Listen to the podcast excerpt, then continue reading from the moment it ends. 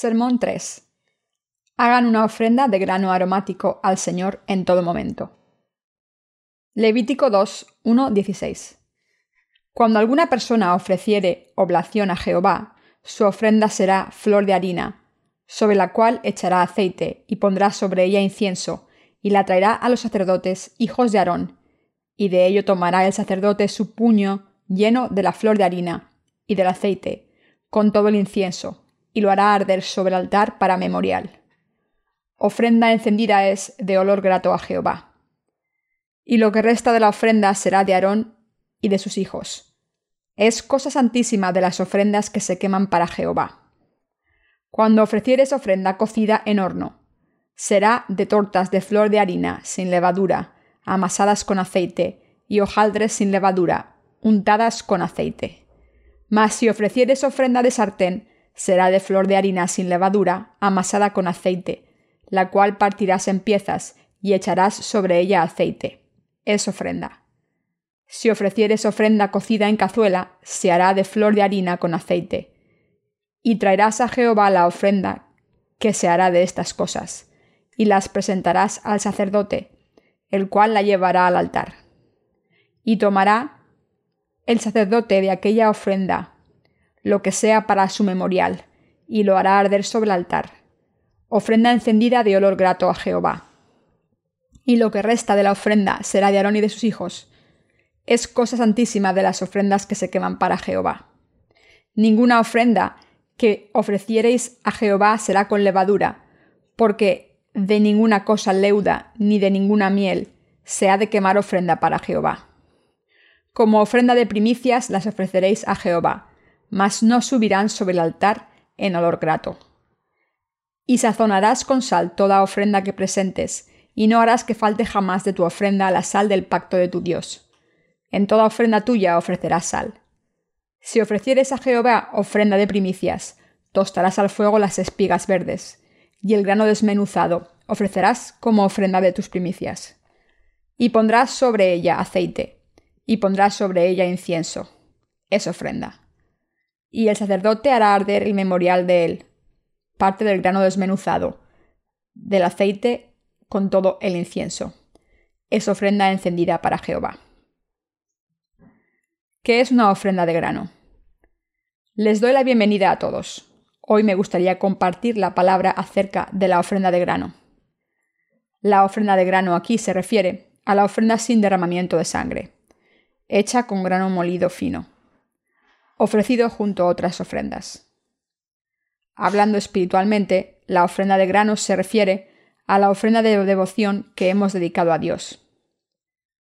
Después de los holocaustos, las ofrendas de paz o del pecado, se hacían estas ofrendas de grano molido, moliendo la primera cosecha de grano y mezclándolo con incienso, sal y aceite. Por eso se llamaban ofrendas de grano el pueblo de Israel había ofrecido esta harina a Dios junto con otras ofrendas. La ofrenda de grano tiene un significado espiritual muy importante. Tiene más significado espiritual para los justos ofrecer estos sacrificios a Dios. Esto implica que nuestros cuerpos y corazones son ofrecidos a Dios por fe, ahora que hemos sido salvados y nos hemos convertido en justos a través de la justicia de Dios. Sin embargo, Dios nos pidió que no añadiésemos levadura o miel a este sacrificio de grano. Pasemos a Levítico 2.11. Ninguna ofrenda que ofreciereis a Jehová será con levadura, porque de ninguna cosa leuda ni de ninguna miel se ha de quemar ofrenda para Jehová. Esto significa que como hemos sido salvados de los pecados del mundo y nos hemos convertido en hijos de Dios, al creer en el Evangelio del agua y el Espíritu. Solo es cuestión de tiempo que nos dediquemos a servir a la justicia del Señor, dando gracias a Dios por su amor.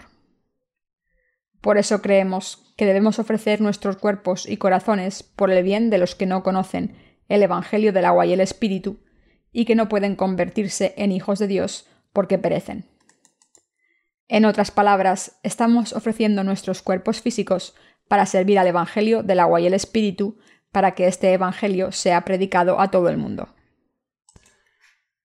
El sacrificio de grano descrito en el pasaje de las Escrituras de hoy se refiere a esta ofrenda, que se hace cuando servimos al hermoso Evangelio del Señor.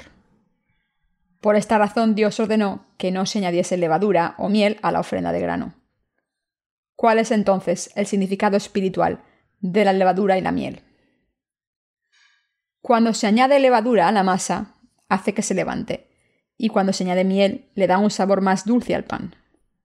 Vemos esto en nuestra vida diaria, ya que comemos pan todos los días y utilizamos miel a menudo para endulzar la comida. Sin embargo, Dios nos está diciendo, a los que vivimos por fe, que huyamos de estas cosas espiritualmente hablando. A los que creemos en la era del Nuevo Testamento, los que hemos recibido la remisión de los pecados en nuestros corazones al creer en el Evangelio del agua y el Espíritu, Dios nos está diciendo que añadamos levadura o miel cuando se trata de servir a su justicia. Hablando espiritualmente, el no añadir levadura o miel, no debemos vivir por las enseñanzas o placeres de la carne. En otras palabras, Dios nos está diciendo que cuando hacemos la obra del Señor, no debemos hacerla por la gloria de nuestra carne. Dicho de otra manera, Debemos hacer la obra de Dios por su justicia solamente y no alardear de nuestras habilidades. Por eso Dios dijo que debíamos ofrecerle grano con solo arena fina mezclada con aceite, sal e incienso. Espero que puedan entender lo que significa espiritualmente. Estamos sirviendo al Evangelio del agua y el Espíritu porque creemos en este Evangelio verdaderamente y ofrecemos este sacrificio de grano para predicar el Evangelio a todo el mundo. Esto se debe a que somos los que sirven a la justicia de Dios. Como Dios nos ama y nos ha salvado de todos nuestros pecados, estamos sirviendo a este Evangelio con un corazón verdaderamente agradecido. El Señor también dijo que no orásemos para alardear entre otras personas. Así que estamos sirviendo a Dios en obediencia a su voluntad, solamente para cumplir su deseo. Si alguien está intentando establecer su ego o satisfacer los deseos de su carne, esta persona no está haciendo su ofrenda de grano buena a Dios. Cuando Dios dijo que no añadiésemos levadura o miel a la ofrenda de grano, nos estaba diciendo que no nos dedicásemos a vivir una vida carnal. Servir a Dios, en otras palabras, no es algo que podamos hacer como un pasatiempo. Sabemos que estamos haciendo la obra de Dios espiritualmente de esta manera porque Dios nos ha salvado de todos nuestros pecados a través del Evangelio del agua y el Espíritu. Lo que es absolutamente indispensable para nosotros, los que creemos en la justicia de Dios, es esta ofrenda espiritual por fe. Por esta razón debemos hacer todos los sacrificios y ofrendas a Dios, incluyendo la ofrenda de grano. En otras palabras, para hacer estas ofrendas que complacen al Señor, debemos dedicar nuestros cuerpos, corazones y mentes a todo lo que hagamos para predicar el Evangelio del agua y el Espíritu del Señor. Dios dijo que cuando ofrecemos un holocausto es su comida. Esto significa que Dios está contento con nosotros cuando los creyentes del Evangelio del agua y el Espíritu predicamos este Evangelio a la gente que por sus pecados se convirtieron en enemigos de Dios. Les enseñamos este Evangelio y lo reconciliamos con Dios. La predicación de su Evangelio del agua y el Espíritu es la comida de Dios, no nuestro propio sacrificio. Esto también es cierto de nuestra ofrenda de grano. Como Dios nos ha salvado de todos nuestros pecados, le estamos sirviendo. Jesús cargó con todos nuestros pecados al ser bautizado por Juan el Bautista. Fue crucificado mientras cargaba con todos ellos a sus espaldas y se levantó de entre los muertos. Si alguien que ha recibido la remisión de los pecados no está predicando este Evangelio por fe, esta persona no es alguien que esté haciendo una ofrenda de grano. Esta gente es espiritualmente malvada. De hecho, quien no haga una ofrenda de grano espiritualmente no está unida al Señor. Por tanto, es absolutamente crítico que todos estén unidos a la justicia del Señor y sirvan a esta justicia. Para ello debemos servir a la justicia del Señor con un corazón agradecido, en vez de intentar establecer nuestra propia justicia. Este es el tipo de devoción que sale de un corazón que está unido con el Señor de verdad. todos los que creemos en el Evangelio del agua y el Espíritu debemos vivir una vida unida al Señor espiritualmente.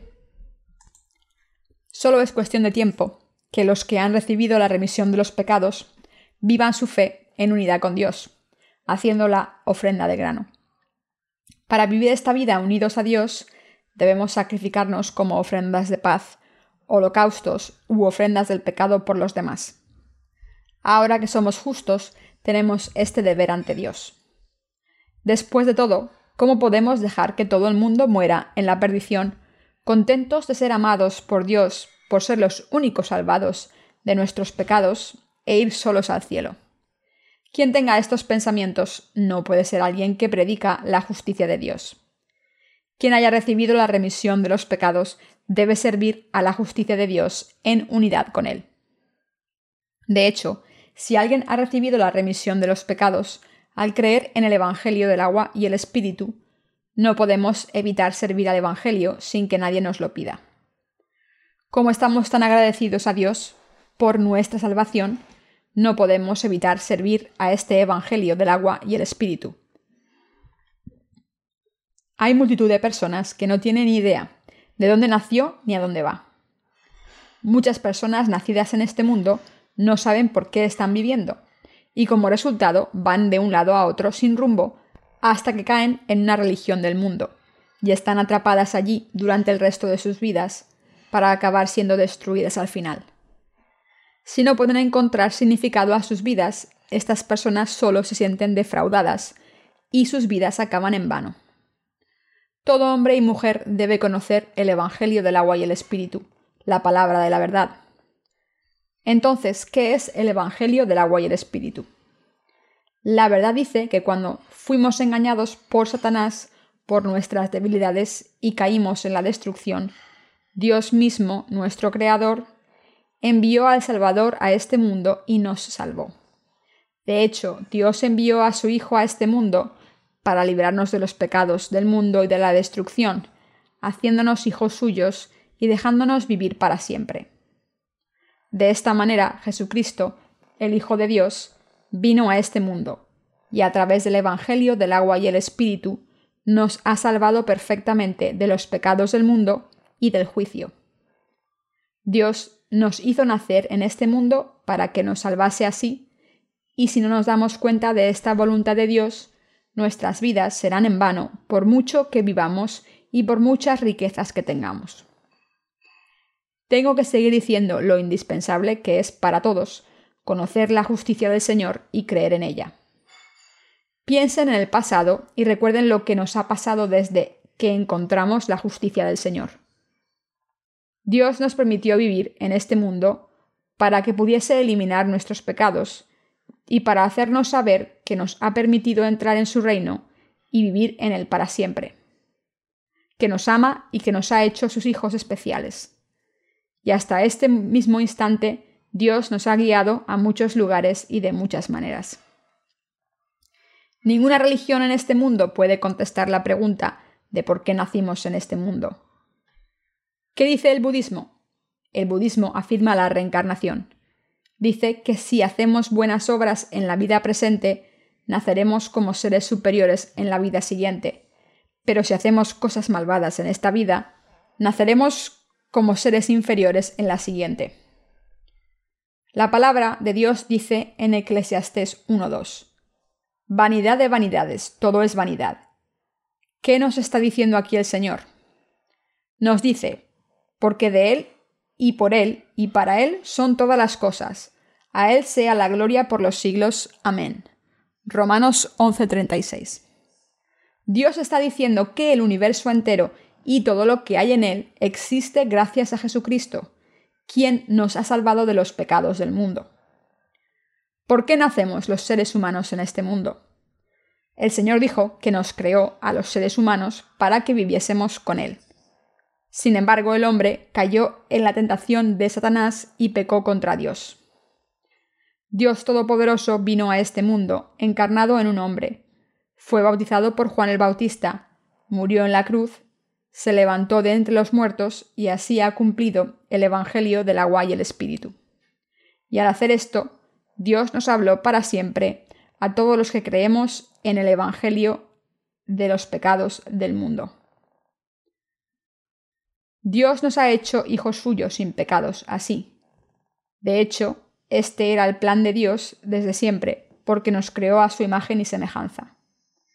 En otras palabras, Dios nos dejó nacer en este mundo y nos salvó a través del Evangelio del agua y el Espíritu para que viviésemos para siempre como hijos de Dios y disfrutásemos de la misma gloria de Dios.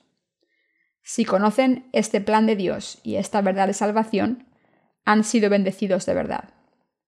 No importa cuántos años hayan vivido, ya sean 10, 30 o 70 años, porque deben darse cuenta todos de que Dios les creó para darles a conocer la verdad del Evangelio del agua y el Espíritu. Estoy muy agradecido por haber podido escuchar y recibir la remisión de los pecados al creer en el Evangelio del agua y el Espíritu. Y espero y oro para que lleven a Jesucristo no solo a sus familiares, que no han recibido la remisión de los pecados, sino a todo el mundo. Al predicar el Evangelio, los creyentes del Evangelio del agua y el Espíritu pueden hacer una ofrenda de justicia a Dios. Aunque ya hemos vivido por nuestra carne hasta ahora, desde este momento, por el bien de la humanidad, que fue creada a imagen y semejanza de Dios, debemos ofrecer el sacrificio de paz entre la gente y Dios continuamente. ¿Cuál es la razón por la que vivimos así? Porque hemos recibido la remisión de los pecados gracias a la justicia de Jesucristo.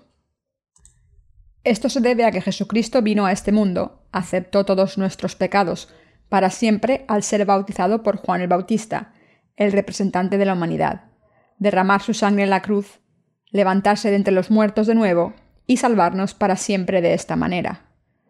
Al creer en esta verdad, que ha venido por el Evangelio del agua y el Espíritu de corazón, hemos recibido la remisión de los pecados. Y al recibir la remisión de los pecados en nuestros corazones por fe, nos hemos convertido en hijos de Dios. ¿Qué deberíamos hacer de ahora en adelante?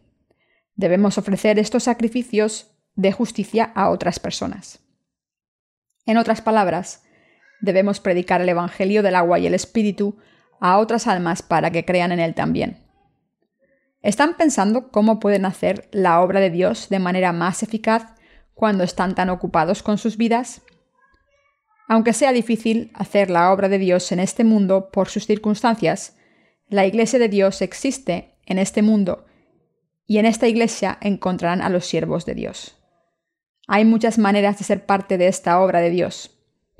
Pueden hacer contribuciones monetarias, orar u ofrecer su tiempo. La obra de Dios no es difícil. Si creen en la justicia de Dios y obedecen su voluntad, entonces pueden hacer la obra de Dios de cualquier manera posible. Si están contentos cuando escuchan la palabra de Dios de la justicia, les pido que piensen en las almas de los demás y en la suya propia. Piensen de nuevo en cuánto han sufrido antes de encontrar a Jesucristo, quien vino por el agua y el Espíritu. Antes de encontrar la justicia del Señor, no tenía ninguna esperanza ni gozo. No había nada en este mundo que valiese la pena hacer, y no tenía ninguna habilidad. Y mi corazón nunca estaba satisfecho cuando intentaba trabajar para el mundo. Tampoco sabía por qué había nacido en este mundo, ni por qué tenía que vivir. Pensé para mí mismo. La vida de todo el mundo es en vano. Nacemos, envejecemos, enfermamos y morimos. ¿De qué sirve vivir? Mi abuelo murió y ahora está en esa tumba. Yo también acabaré en la tumba pronto, ¿no? ¿Esta es mi vida entonces? Si es así, mi vida no significa nada. ¿Por qué dice la gente que el hombre es el dueño de la creación? Me siento sin valor. Con el tiempo acabaré en la tumba. Los jóvenes y viejos, hombres y mujeres, todos acaban muertos en algún momento. ¿Cuál es el significado de la vida? La vida no tiene sentido entonces. Estaba lleno de estos pensamientos confusos. Así que intenté encontrar el significado de la vida y probé el budismo y el cristianismo. Sin embargo, pasaron diez largos años desde que empecé a creer en Jesús y antes de encontrar el hermoso Evangelio del agua y el Espíritu a través de la palabra de Dios. Gracias a la palabra de Dios pude creer en el Evangelio del agua y el Espíritu. Cuando creí en el Evangelio del agua y el Espíritu, todos mis pecados desaparecieron de mi corazón y desde este momento no tuve que ofrecer más oraciones de penitencia. Al principio todo me parecía aburrido. No me preocupaba cómo iba a sobrevivir, ya que no tenía que esforzarme demasiado para ganarme la vida. No había mucho que hacer. Como todo el mundo nace ciego, no sabe qué tiene que hacer con su vida. Eso también me pasaba a mí. Sin embargo, cuando encontré el Evangelio del agua y el Espíritu, el Evangelio de la remisión de los pecados, entendí perfectamente lo que debería hacer con mi vida. Desde entonces pensé para mí mismo, aunque no es fácil ganarse la vida, mis necesidades básicas están cubiertas si me esfuerzo solo un poco. No me preocupa demasiado. Quiero proclamar el Evangelio del agua y el Espíritu de ahora en adelante. Ahora que los pecados de mi corazón han desaparecido, quiero predicar este Evangelio del agua y el Espíritu a todo el mundo que no lo conozca. Así que desde este momento, cuando conocí a alguien, se me abría la boca sola y predicaba el Evangelio del agua y el Espíritu cuando tenía la oportunidad. Cuando le hablaba a la gente sobre el Evangelio del agua y el Espíritu, la mayoría respondía con escepticismo, pero pronto muchas personas se regocijaron por haber conocido este Evangelio. No podía quedarme quieto sin predicar el Evangelio del agua y el Espíritu. Así que mientras predicaba el Evangelio del agua y el Espíritu, tenía que cuidar de los nuevos creyentes, y cuando los cuidaba tenía que encontrar cosas que hacer para apoyar el ministerio del Evangelio. Me decidí a servir a Dios y a otras almas. Los que creyeron en el Evangelio del agua y el Espíritu antes de ustedes están trabajando por la justicia de Dios solos día y noche, todo para salvarles de sus pecados.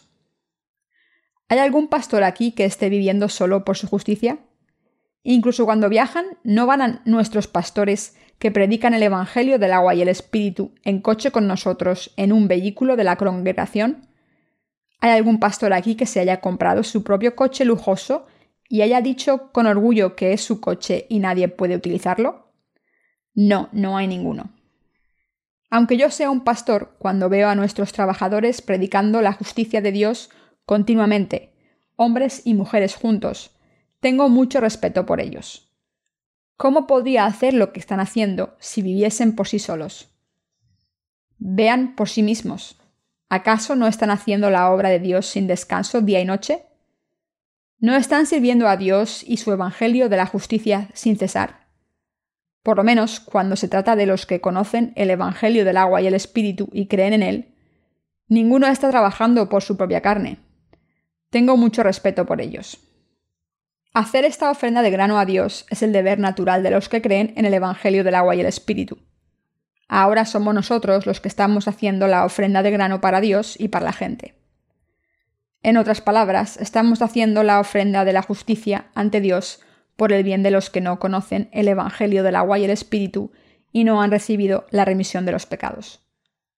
De la misma manera en que los verdaderos sacerdotes llevaron a cabo esta obra durante el Antiguo Testamento, ahora en el Nuevo Testamento estamos haciendo lo mismo, los que creemos en el Evangelio del agua y el Espíritu, ofreciendo estos sacrificios por los que todavía no conocen el amor de Dios y el Evangelio de la justicia. ¿Cuáles deberían ser nuestras tareas ante Dios y el hombre? Debemos sacrificarnos. La ofrenda de grano se hacía con harina fina mezclada con aceite, que se rociaba sobre el altar de los holocaustos con sal e incienso.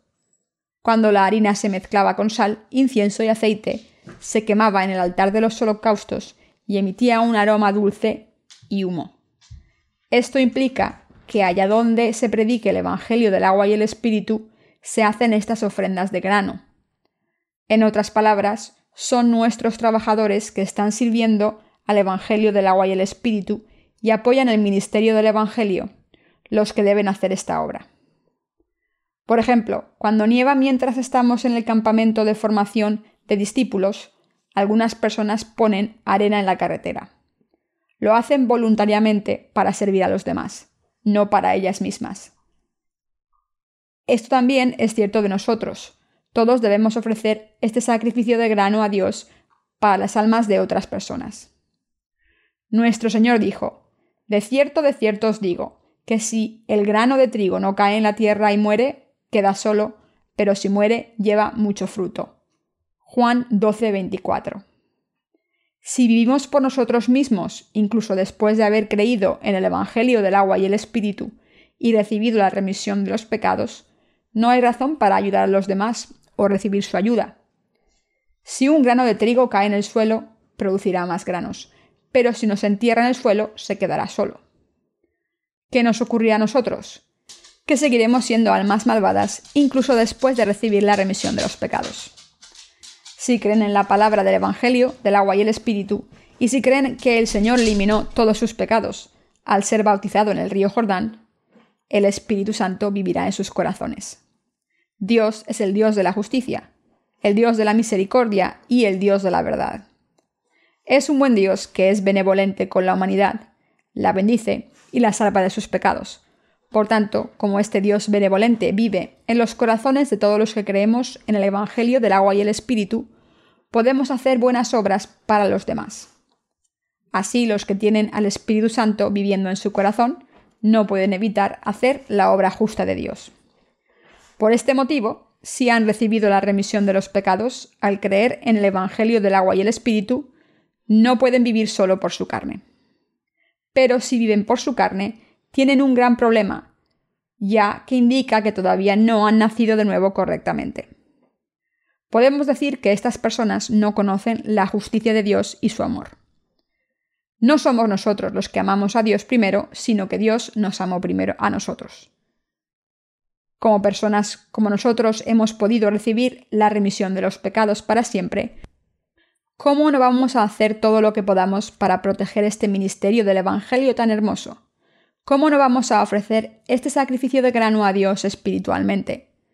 ¿cómo no íbamos a sacrificarnos a nosotros mismos para que los demás también fuesen salvados del pecado? Imaginen por un momento que les dijese, no hagan nada para servir al Evangelio del agua y el Espíritu. De ahora en adelante, no hagan nada para llevar a los demás a recibir la remisión de los pecados.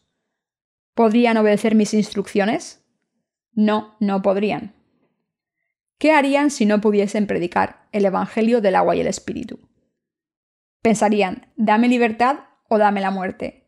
Si intenta que no predique el Evangelio, más le vale quitarme la vida. Hay muchas personas con mucho dolor sufriendo por sus pecados. Ni siquiera saben por qué han nacido. Mátame si quieres que deje de predicar a estas personas malditas este Evangelio del agua y el Espíritu tan maravilloso.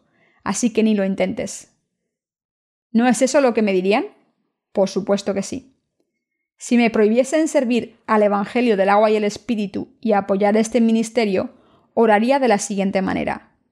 Señor, he vivido bastante, llévame enseguida. Si no puedo hacer este trabajo maravilloso ahora, y si no puedo hacer tu obra justa, acabaré desperdiciando el resto de mi vida, comiendo y bebiendo. ¿De qué sirve vivir? Llévame, por favor. Esto es lo que le diría. Si no predicamos el Evangelio del agua y el Espíritu, ¿Qué esperanza tenemos en este mundo? Estoy seguro de que sienten lo mismo. No tenemos ningún deseo de seguir en este mundo si no podemos hacer la obra de Dios. Por otro lado, aunque multitud de personas han escuchado y creído en el Evangelio del agua y el Espíritu, hay algunas que de verdad quieren de quedarse en este mundo para apoyar el ministerio del Evangelio. ¿Qué dice la Biblia acerca de esto? Está escrito que aunque Jesús sanó a diez leprosos, solo uno volvió a darle las gracias por sanarle. Hay millares de personas que han escuchado el Evangelio. En Corea también hay muchas personas que han escuchado el Evangelio. Sin embargo, su religión está vacía y siguen yendo a sus mega iglesias, pensando que está bien que sus corazones sigan teniendo pecados aunque crean en Jesús. Como creen en el Señor solo como una religión, lo abandonan cuando se sienten mal y lo buscan de nuevo cuando se sienten mejor. Por el contrario, estamos trabajando para predicar el Evangelio del agua y el Espíritu a más de 6 millones de personas en todo el mundo. Estamos sirviendo al Señor y a otras almas. Por tanto, estamos verdaderamente benditos a los ojos de Dios y hemos estado haciendo algo verdaderamente benevolente. En Corea hay muy pocas personas que crean en el Evangelio del agua y el Espíritu. Pero ¿saben que hemos recibido más de 3.000 testimonios de salvación de todo el mundo? Multitud de personas de todo el mundo están recibiendo la remisión de los pecados al haber escuchado el Evangelio predicado por nosotros. Debemos estar muy agradecidos a Dios por podernos ofrecer a nosotros mismos así. En mi sermón de hoy les he explicado que deben ofrecer sacrificios de paz y ahora me gustaría resaltar que debemos hacer ofrendas de grano sacrificándonos. Los que han recibido la remisión de los pecados en sus corazones deben hacer estas ofrendas a Dios a menudo por el bien de otras almas. Deben hacer esto siempre. Deben servir al Evangelio del Señor sacrificándose por los demás. Mientras que no hablamos mucho acerca de ello, ¿cuántos sacrificios hemos hecho para servir al Evangelio del agua y el Espíritu? Una multitud de personas está sacrificándose para apoyar este ministerio del Evangelio, pero es solo cuestión de tiempo. ¿Cómo se comporta esta gente mientras se sacrifica? ¿Hay alguien que tenga soberbia? Aunque está bien pensar que servir al Evangelio es duro, no está bien que exageremos y pidamos compensación. Esto me enoja mucho. Gracias a las ofrendas de grano, las ofrendas de paz y las de pecados, administradas a través del sacrificio por los demás, estamos cansados. ¿No es cierto esto? ¿No creen que esto es normal? Es cuestión de tiempo que nos parezca difícil. Sin embargo, aunque mi cuerpo entero esté arruinado, estaría muy agradecido si otros pudiesen recibir la remisión de los pecados al escuchar este Evangelio y entrasen en el reino de los cielos. Le daría gracias al Señor y le diría contento, Señor, aunque mis esfuerzos hayan sido escasos y mi sacrificio insignificante, has hecho posible que haya cosechado muchos frutos. Aleluya, gracias Señor. A pesar de que he hecho tan poco, has salvado a muchas personas y les has dado tu gloria al darles a conocer tu amor. Estoy tan maravillado y agradecido que no puedo evitar darte toda la gloria. Aunque tenga que trabajar hasta el momento en que muera, si más personas reciben la remisión de los pecados gracias a estos esfuerzos, estaré más que satisfecho. Estoy seguro de que ustedes también piensan lo mismo. Como han recibido la remisión de los pecados y su fe está creciendo, de ahora en adelante deben vivir por otros en vez de por sí mismos. Por supuesto, los que han recibido la remisión de los pecados recientemente deben centrarse en seguir a los predecesores de la fe y crecer aprendiendo. Esto es lo adecuado. Cómo de felices y llenos de gozo están por servir al Evangelio del Señor. Estoy tan contento que no tengo palabras para expresar mi alegría. Sé que están contentos.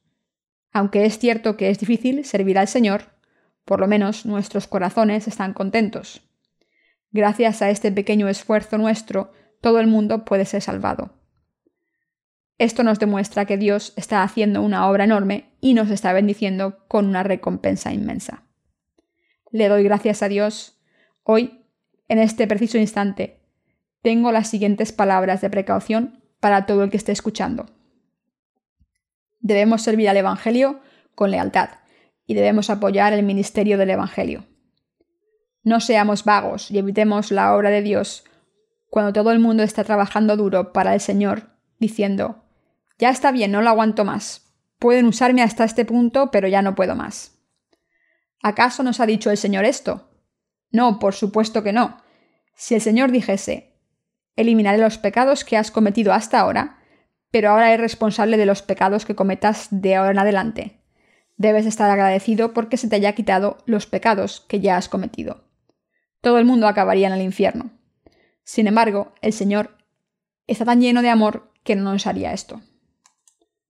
Cuando vino al mundo, eliminó nuestros pecados pasados, presentes y futuros para siempre.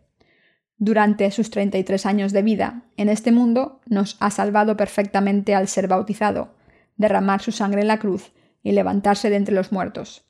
Esto es lo que el Señor ha hecho para nosotros. Por tanto, solo es cuestión de tiempo que nos sacrifiquemos para predicar el Evangelio del agua y el Espíritu. Esta es la obra que Dios nos ha confiado. Esta es la tarea que Dios nos ha confiado hasta el día en que regrese. Espero y oro para que Dios bendiga nuestras vidas en cuerpo y espíritu. Le pido a Dios que nos proteja a todos aquí y en el extranjero, y que nos bendiga a todos.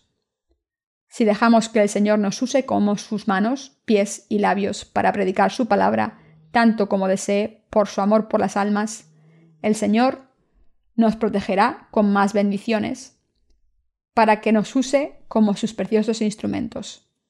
En otras palabras, si hacemos la obra del Evangelio, el Señor nos dará todas sus bendiciones en cuerpo, espíritu y fe, incluso en nuestras circunstancias. Como el Señor nos ha bendecido abundantemente, hemos llegado hasta aquí. Le pido a Dios que nos bendiga y le doy todo mi agradecimiento.